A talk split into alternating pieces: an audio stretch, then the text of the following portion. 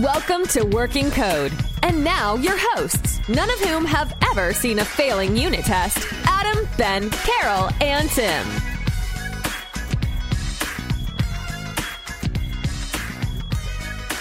Okay, here we go. It's show number 12 for March the 3rd. Can you guys believe we've been doing this for what? This is episode 12, so that's three months now. We've been doing this every cool. week. Wow. And today on the show, we're going to be talking about idiomatic code. We're going to find out what that is, and then we're going to talk about it. So I guess let's jump right into our triumphs and fails. Tim, what do you got? All right, so listen, not all triumphs and fails have to be something technical or code related or job related. Yesterday, I solved a problem that I've had my entire life. I've been doing something wrong all the years of my days. So curious. So, all right, this is a podcast. So, unless you guys have met me in person, you don't know really what I look like. But I have dark hair, dark graying hair, and I've always combed it from the left to the right all my life. And every time I get a haircut, the left side of my hair sticks straight out. Always, and I would like slap it down with tons of gel, and it always. I, have, I guess I have a cowlick or something there. I just always every hairdresser, everyone has always just combed my hair that way. So that's just the way I've always done it. Mm-hmm. And so I'm getting a haircut yesterday. My wife is can finally cut hair again because she's had surgery and she's better now. And she's cutting my hair. And I'm like, you know, what would happen if I comb my hair from the right to the left? she's like, I don't know. I'm like, you know what? It's just hair. Let's try it. Like, you know how it always sticks up? I'm thinking, so my theory is if I just comb my hair the other way, the swoop, you know, will lay over that side that sticks out and give it some weight and lay it down. And look, you can't see it, but it's- Wow. it's, not, it's the best haircut of my life.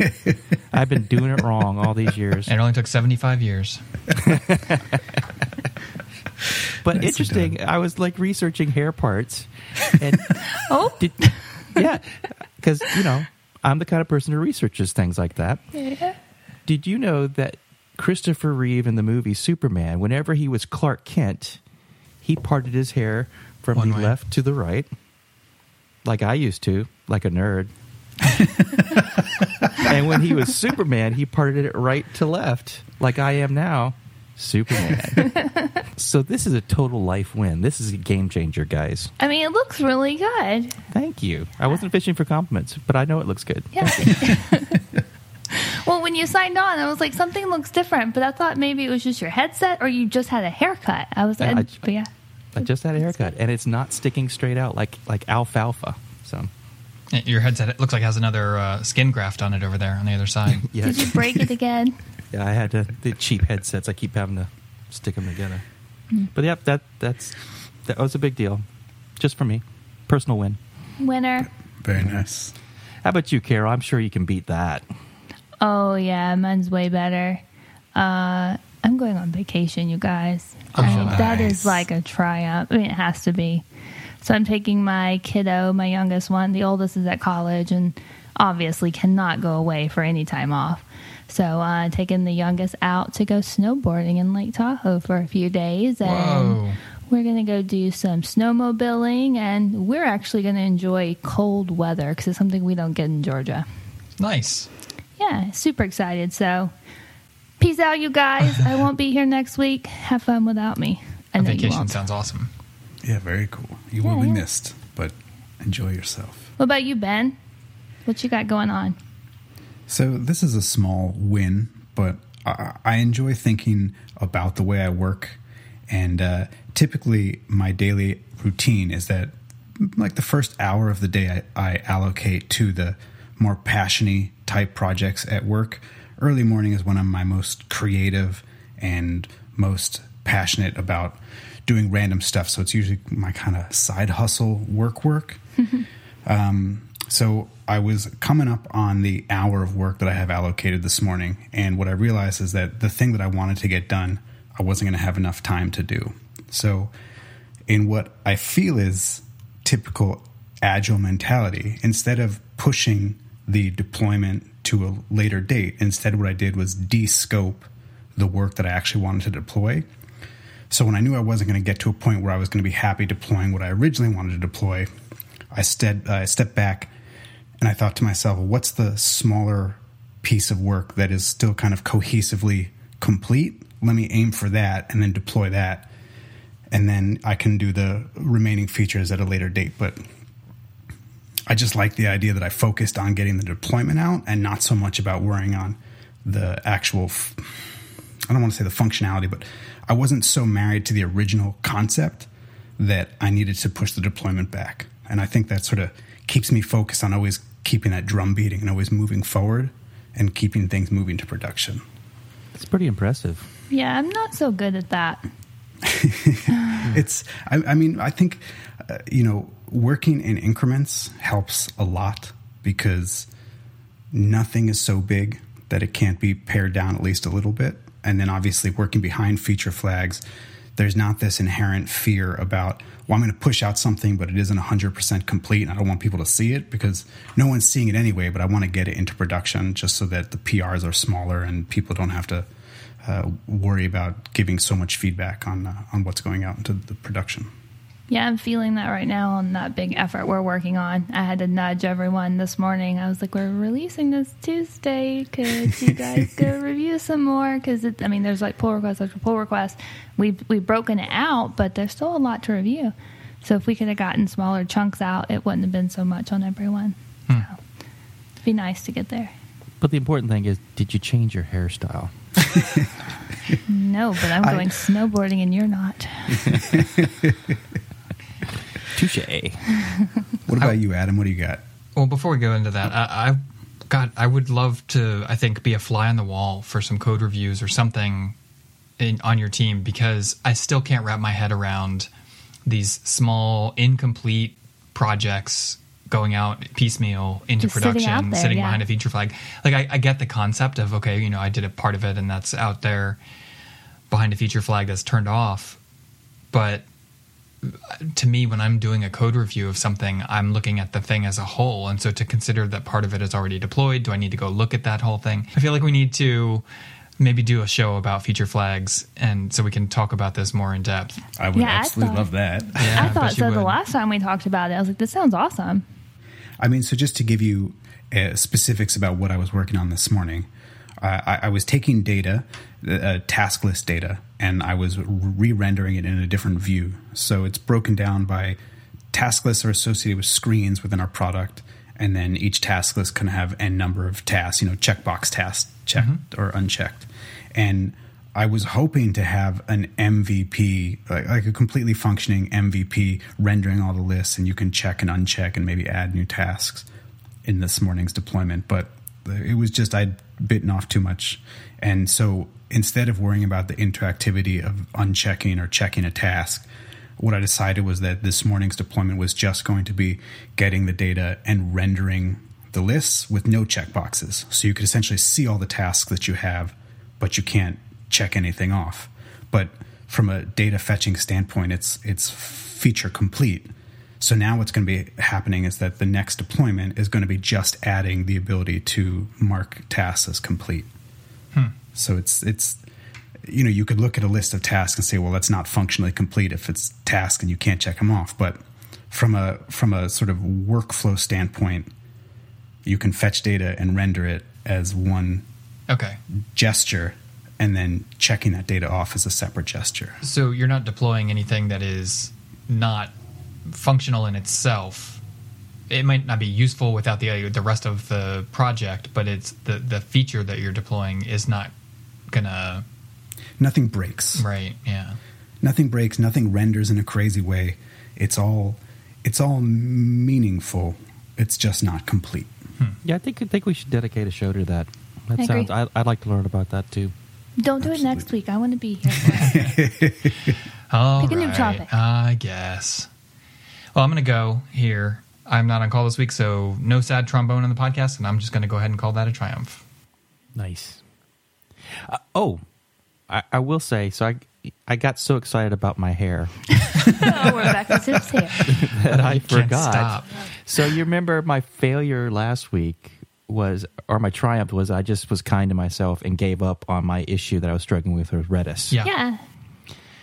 So I came back to that today and I realized that the problem was not Redis, which I assume was probably not the problem. Was it problem between the keyboard and the chair? yeah. Well, my testing. So it's almost like, you know, we have that big thing about testing. So my testing suite that I wrote, it was not doing one important thing. This is the problem I was getting when I would never would have got in production. I've only would have got with my testing harness that I built because what I'm doing is I'm building a large JSON struct that I stick into Redis and then I retrieve it in Redis and I'll update it from time to time. Problem is that my testing suite never would get ri- I was using the same uh, UUID just for testing. I would use it over and over again because Right. I have to have that that I have to pass that to another API. So I mock the data, and so I constantly had this same UUID I was using over and over and over again, which was changing the state of what was stored in Redis. And every time I would do a new series of calls, I wasn't clearing it out because the, at the beginning of a real flow process, it would clear out anything in the Redis store that was there already for that UUID and build it from scratch. Well, I was ha- taking one that was halfway built already and then grabbing stuff out of it and then making assumptions off of what was in it or it wasn't in it. And it was throwing me all these weird missing data. The data really wasn't missing. The problem was the way i have my code uh, my test suite set up wasn't really simulating a real life functional process of it. And so as soon as i figured it out and i said at the beginning of my test call go delete any existing uh, uuid that's there for this uh, object inside of redis. Delete it. All, all of a sudden everything worked Nice. Nice. So- yeah i was Tests, very man. ple- tests right that's why you don't test no Well, I mean, that's like the the thing we talked about. I think it was a couple weeks ago. It may have been on this mar- on on the, this week's release of the show, where I wrote all that code, and my team was like, "Yeah," or the two my two design buddies was like, "Yeah, not really needed," and it was all because my test data said I needed it. Mm-hmm. so yeah, I totally get it. So what are we talking about today It- well, if we're done discussing Tim's hair, well I'm sure I mean, it'll come back up. We'll never we could done. always come back to the hair then maybe we should find out what idiomatic code is and talk about that for a while. Awesome. So, this is something I've been thinking about for a really long time, mostly because I listen to a lot of other podcasts, and when you hear people talk about Java code or Ruby code or Python code or Golang code, people often toss around this idea of writing idiomatic code. And I couldn't tell you exactly what the definition of idiomatic code is, but my understanding is is that within a particular programming community, there's a a, a blessed way to do some set of tasks. So, for example, in Ruby, doing data access, maybe idiomatic Ruby data accesses with active record, and I can't give you a lot of other examples because I don't write a lot of idiomatic code. I don't think, which is which is sort of where I wanted to go with this conversation, which is when I think about the cold fusion community, I don't think a lot about idiomatic code. And we mentioned Adam Cameron's post the other in one of the other episodes. Mm-hmm. And in the comments of Adam's post, Sean Corfield was mentioning that he always felt that the cold fusion community was a little bit immature in the sense that they didn't have necessarily the mechanics that that larger programming communities have in terms of your continuous integration and your uh, TDD methodologies and so on and so forth. And I guess when I think about the Cold Fusion community and the Cold Fusion programming language in general, what I love about it is that there's such a diversity of approaches and ways to solve problems.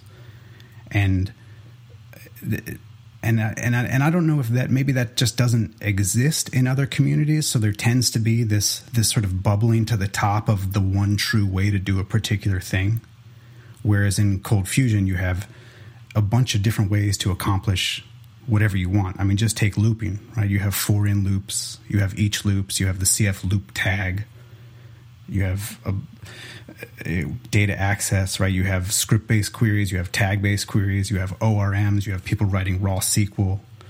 There's just a variety of different ways to do things. And I don't know if that represents a, an immaturity or it's stunted the growth of the community in, in any way, or if it's more like there's just been a lot of opportunity to find the right way to do something in a particular context and not worrying about necessarily shoehorning one particular way into every context. Does any of that make any sense? I get it. Um, I, I, I still haven't decided whether or not I agree with you. um, like like take JavaScript for example. yeah. If you're going to start a new JavaScript project right now, I mean, chances are you have uh, like a prettier JS and an editor.config file and you know a bunch of other things that maybe every JavaScript program uses. Whereas in the Cold Fusion world, I, I think those standards don't necessarily exist because everybody has a different way of doing things. And I think that that's actually kind of great. Like, hmm. I love the idea that everybody finds the way to solve their problem and they're not necessarily. I, I, I don't I don't want to say it's like you're burdened by this by this homogeneity of, of approaches. It's uh, it's that there's this beautiful chaos, if you will, Sure. and from this chaos, you know, births these uh, wonderful solutions. So I like that you used the word homogeneity because I feel like heterogeneity is a good thing in so many cases. I think that to look at it from a different viewpoint or through a different lens for a second, I think that what you're describing is homogen homogeneity. How do you pronounce that? Homogen Yeah. homogeneous.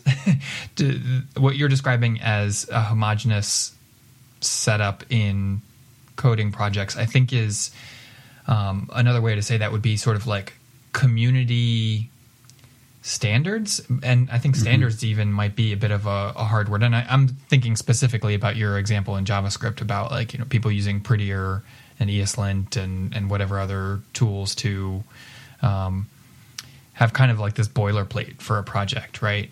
Um, and I think that the way that I see those tools being used in JavaScript is like it it kind of gives you the ability to start up a new project and not have to you've got like these are the way I like to do things, right? I like my prettier I can pull in my my prettier config from my last project and my ESLint config and and my editor config and whatever and and so those things follow me from project to project. Um I don't know that that necessarily is what idiomatic code is. I- I'm Well, let me let me let me. Okay, go ahead, Carol. No, I was just going to say, I think it's a lot of consistency matters. So when I'm thinking about idiomatic code, I'm thinking about code that is uniform and is not necessarily. I mean, I know that if you kind of look it up, it's for that specific language. So maybe it is language driven by the language, but I just think it's kind of, it's not standard. Like you said, it's not Sure. a standard. It's just more of the consistency of once you agree on what you're going to do, here's what it should look like. It's kind of it's kind of like a style guide sort of thing. Right. So uh, uh, to, I know you're doing a lot of CFML code, Ben. So let's put it this way: so a, a relatively recent addition to CFML would be member functions in a lot of the primitives, right? So like array dot map sort of thing is a relatively recent addition, um, and since it is a relatively recent addition, a lot of people are really familiar and have muscle memory to not use those things. And so you might have some people that would really strongly prefer to use them because they like they come from maybe a functional programming background or or they use other functional languages and they want to do that sort of thing. Or you might have an agreement on your team not to use um, member functions. And I think my understanding of idiomatic code is that somehow the community agrees on what the best is. And that's not to say that you can't deviate from what that standard is, but that by adhering to those standards, it makes it easier for somebody else from the community at large to participate in your project. So, say it's like an open source project or you're hiring people from the community, sort of thing. And if you're gonna, if you have a good reason to deviate from that, then deviate. But that it's it's there to sort of provide that gentle on ramp for other people. Well, let me let me just reposition it with a question. I don't think that I ever look at anyone else's Cold Fusion code and think to myself, this isn't how Cold Fusion developers would solve this problem. I might look at code and be like, this is not necessarily the way that I would write it, or syntactically it uses a different style than I would than I would write it. But but I, I don't think I've ever looked at Cold Fusion code and thought to myself, like, Yeah. oh, this is a Java developer trying to write Cold Fusion code, or this is a Python developer trying to write Cold Fusion code, and clearly they don't understand the idiomatic approaches that we have in our language. I, I just never feel that way, and that seems to be something that people have in other languages. I would say that's because there is no idiomatic cold fusion way to do things. It's very much people do things their own way. But I think that's what Ben said up front was that he feels like our community or the the CFML community doesn't have that.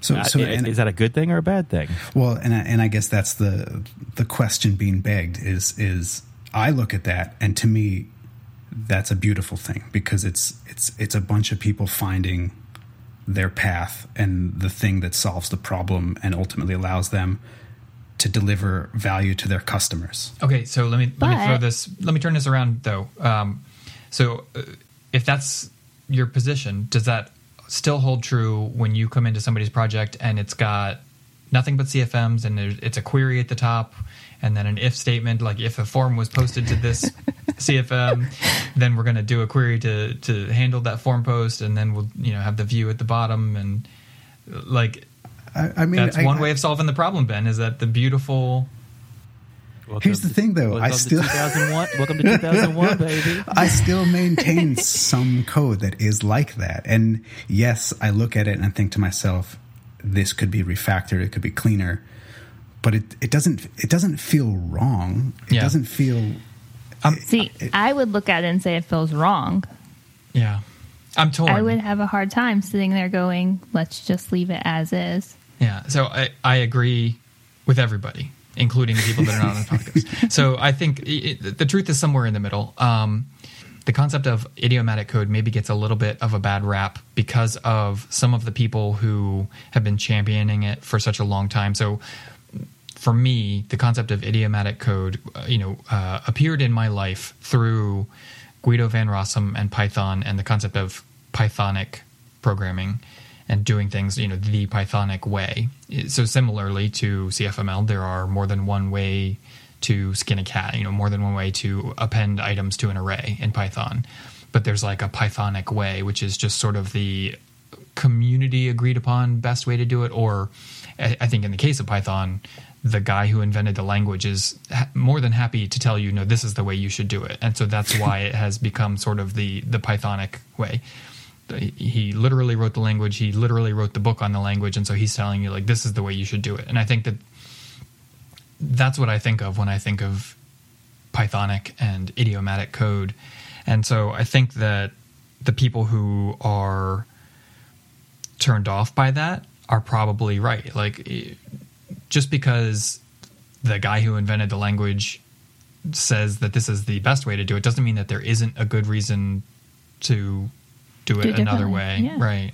But then the flip side is, I mean, you can get this lava cake of code where people adopt a certain pattern, and then a few years later they realize, oh, there's we should be doing it this way, and now you have this next layer, and then like let's take Ben's CF example. Then they introduce CF script, and now everything goes away from tags. And they have this CF script layer.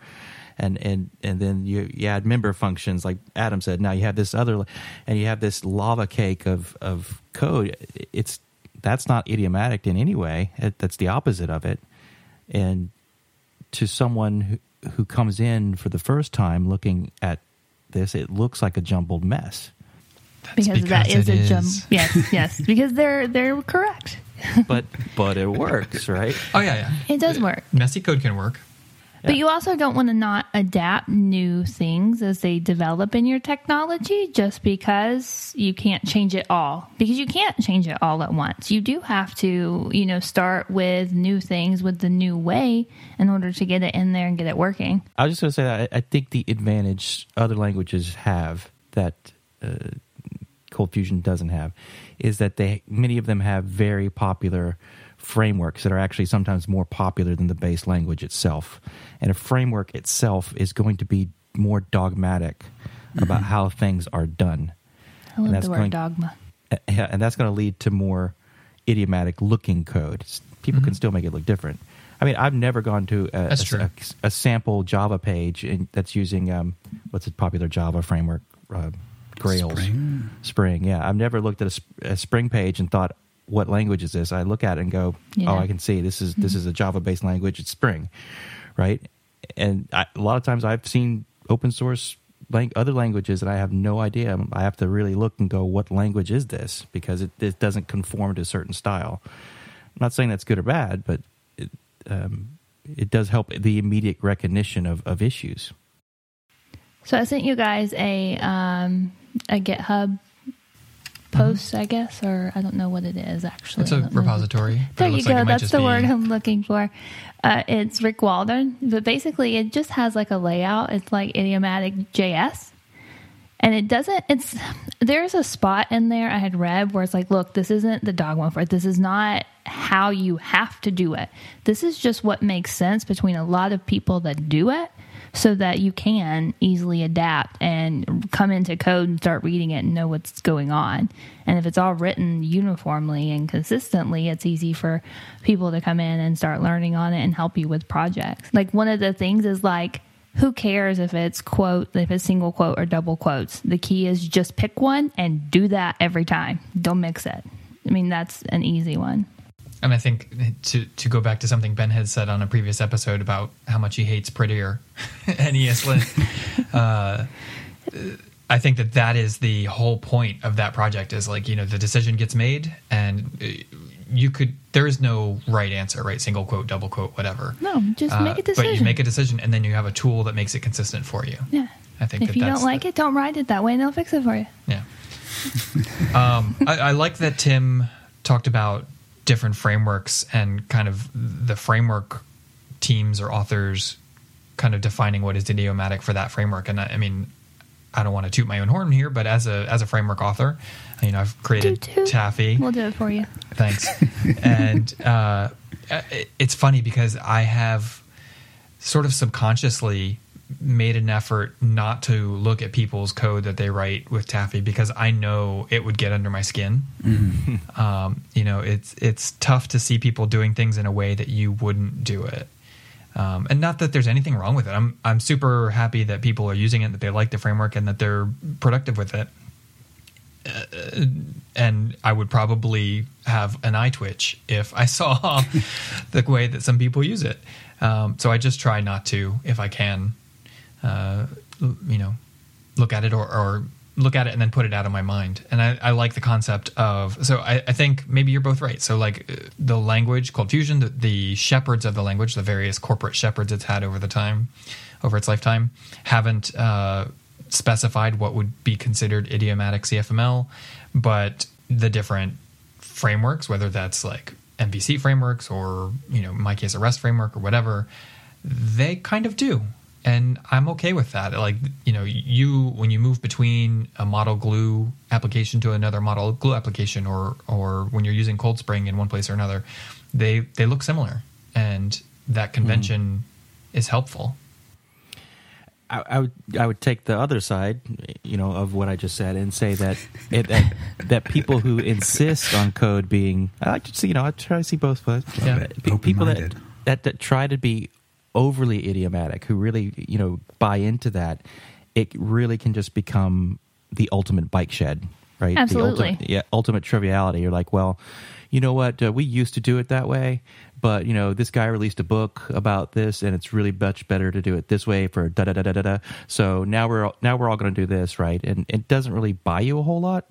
So you don't want to be, you know, blowing with the winds of whatever is fashionable at the day because then you're going to that would be another lava cake problem where you're just adding layer and layer layer because every time some really smart person comes up with a much more elegant way to do a certain thing uh, now you're arguing that you have to do it that way. So it's got to ultimately you want it to work you want it to be readable and you want it to be testable and be bug free right There's something that you're saying in there which reminds me of something else that I hear occasionally on podcasts, and it's this. It's it's this feeling that people don't want to have five waves five ways to solve the same problem. I've actually heard people on podcasts say, "I don't want to have five ways to do the same thing. I want the one way to do it, and I just want that to be the way that I do it. And I look at that, and it's that's not. I can't relate to that at all. Right. I, I mean, half of the stuff that I do turns out to be worthless garbage, but it's an interesting experiment, and maybe I never revisit it again. But some of the stuff that I do, I end up finding interesting patterns and stuff that I actually do refer back to and think about, oh, this is actually a new and interesting way that I could solve this problem. Like, uh, so in Cold Fusion, in the last few releases, they allow you now to iterate over things using parallel threads. And so I start to look at that and think, well, how can I use that to maybe parallelize data access in a way that we haven't been able to do historically in Cold Fusion? And you could look at that and say, well, that's not how you're supposed to do data access, but well, maybe it is if I'm going to have long running queries and I want them to run in parallel. And I don't know. I I just love that there's so much flexibility in the language, and that flexibility to me has never felt like a paradox of choice. Mm-hmm. That flexibility has always felt like opportunity and new and interesting ways to solve problems. Sure, I'm with you there. I, the the ability to do things multiple ways has never made me uncomfortable. No, it's like amazing. It gives me opportunity to see it multiple ways, to look at how you get there using two different approaches. I think maybe though, thinking about it a little bit, uh, maybe there's a little bit of like a paradox of choice situation here. So think about the the junior developer just fresh out of boot camp or college, and and they're trying to learn the language and the tools, and you know now they have to learn Docker and Kubernetes yeah. and you know all that, and so and then also oh by the way, there's seven ways to add stuff to an array. Like you know you got to pick which one is best for you. So uh, good. I want to see what you do. I like. I want to sure, see how you go down that it, route. Like I, I, ultimately, I agree, but I think that the it can be overwhelming mm-hmm. to somebody who has to take all of this on at, at the same time. But I think if you threw them into just some front end JavaScript, they're still going to be faced with some of those same challenges. They're going to see multiple, you know, which package are you going to use? Like, yeah. what version are you going to use? What are you going to do with it? So they're going to have to be making these choices the rest of their life. Yep. This I feel like this whole episode is just going to be uh, we're for it, we're against it, we're for it, we're against it, we're for it, we're against it. I don't have a strongly held opinion yeah, on it at all. I, I'm not. I'm not saying I'm for or against either. And to say that we to say that the CFML community doesn't have um, a true idiomatic way of doing it, I would say it's a lot of what other people have posted. So if you go look at work Ben has posted in his blogs, you see that just copied back in. You see people just reusing what's already been designed. And it's not, from my experience, it's not often thought of new ways. It's just how has someone else already solved this? And I'm just going to redo that. Yeah, cut and paste is not programming. No. Ooh, careful there. Shots fired. uh, I know you're always after your haters, but uh... it's not.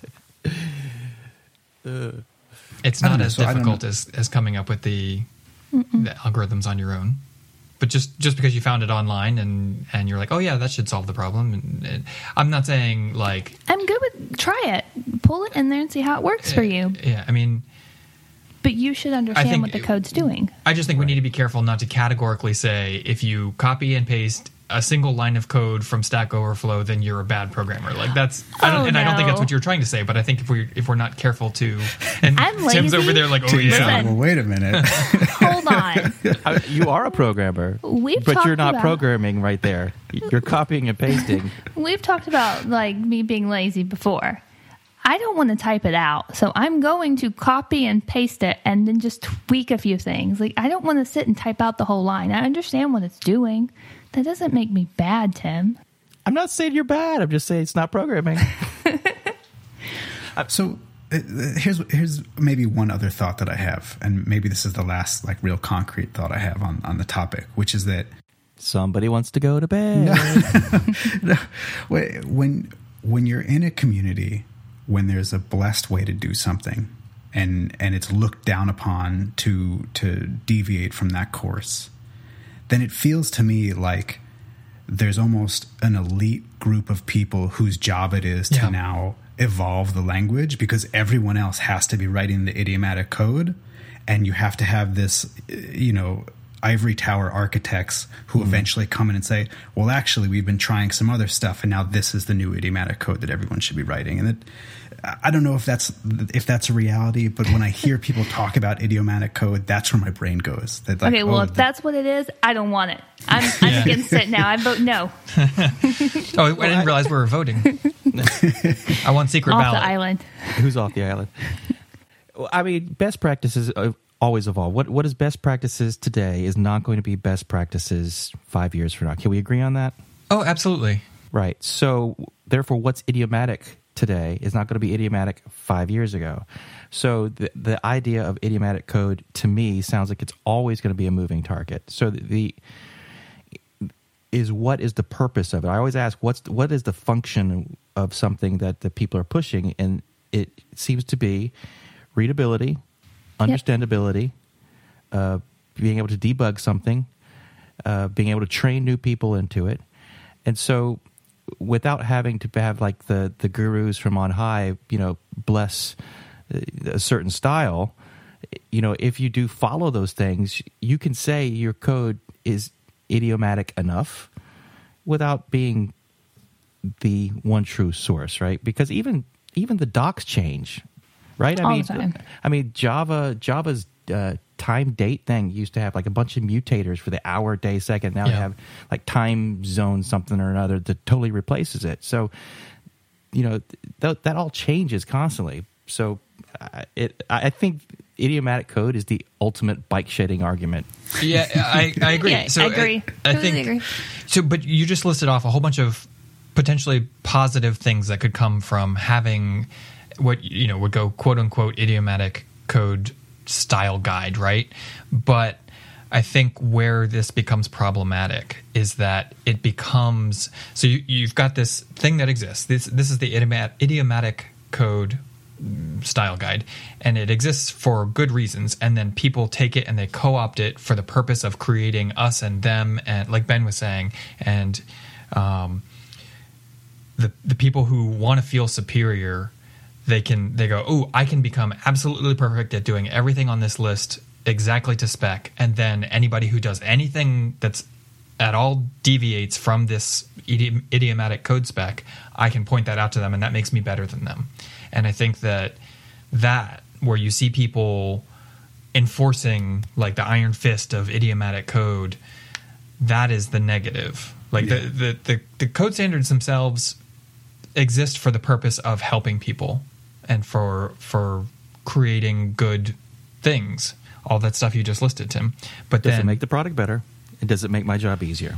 but it makes it easier for your team to work together And their jobs too. yeah Yeah. and uh, uh, yeah so i think those two things what tim just said and what ben just said i want to mash those two together and that is the whole that's the Yes. whole thing right so you've got Okay, now I'm for it. done. A, a Tim Ben baby. oh god Great hair. Oh, I know, right? Oh wait, would it have hair? It would have your muscles and my hair. or maybe it would have ben's hair and your muscles Oh no, that's not so good. this just got real weird real fast I know. that's All right, all right, meme lords. We need some memes for that. oh god Terrifying. Well, I think this has been an interesting discussion. Well, I, I'm interested to see what um, people out out listening to the podcast think. What's your thoughts on idiomatic code? Is it something you thought about? Is it something you care about? Do you think it's great? Do you think it's stupid? Are we right? We wrong? And what would Ben Ben and I's baby look like? oh my god yes uh, i want to see some of those Mm, maybe maybe i don't i, I don't know. I just feel like it's going to be a watermelon. It, it, it's like a train wreck. I, I, I'm sure Yeah. that I want to see them, but I also don't want to see them. Um, okay, so yeah, the, if you got uh, thoughts on idiomatic code or terrible photoshops of, of Ben and Tim, send them to us on Twitter or Instagram at Working Code Pod. Um, so I, it sounds like we're basically done. You guys want to wrap it up there? Yeah, yeah, okay. good. Sounds good. So Sounds good. before we get out of here, let's talk about our patrons on Patreon. We have uh, not only a contractual obligation, but uh, uh, overflowing heart that we want to thank Monty Chan, our top patron. Much And, love. Uh, So, Monty, thank you so much for your continued support. And of course, thank you to all our patrons and all of our listeners because you are all supporting us in your own ways, and we love you for it. If you're interested in supporting the podcast financially, you can check us out on Patreon at uh, patreon.com slash working code pod. Uh, and we have some different perks there for our different uh, support tiers. So check them out. One of them is a Discord access. I think everybody, all of our patrons get Discord access, so they get to come hang out and participate in discussions. And we got early access to shows and stuff like that. So it's it's a lot of fun over there in the in the Discord talking to each other. Oh, and the after show, baby. Oh yeah, the after The show. that's after where we're show. that's where we're Oh. heading after this. That's where the magic is. So uh, thanks everybody for listening. Don't forget to share the show with a friend because uh, word of mouth referrals are the best referrals. Uh, tell the algorithms to boost our signal by leaving us a review or rating on iTunes. Send us your topic suggestions on Twitter or Instagram at Working Code Pod. We'll catch you next week, and until then, Your heart matters. You've been listening to Working Code with your hosts, Adam, Ben, Carol, and Tim. If you're enjoying the show, please feel free to rate, subscribe, and review on your preferred podcast listening platform. We really appreciate that effort. We'll catch you on the next episode of Working Code.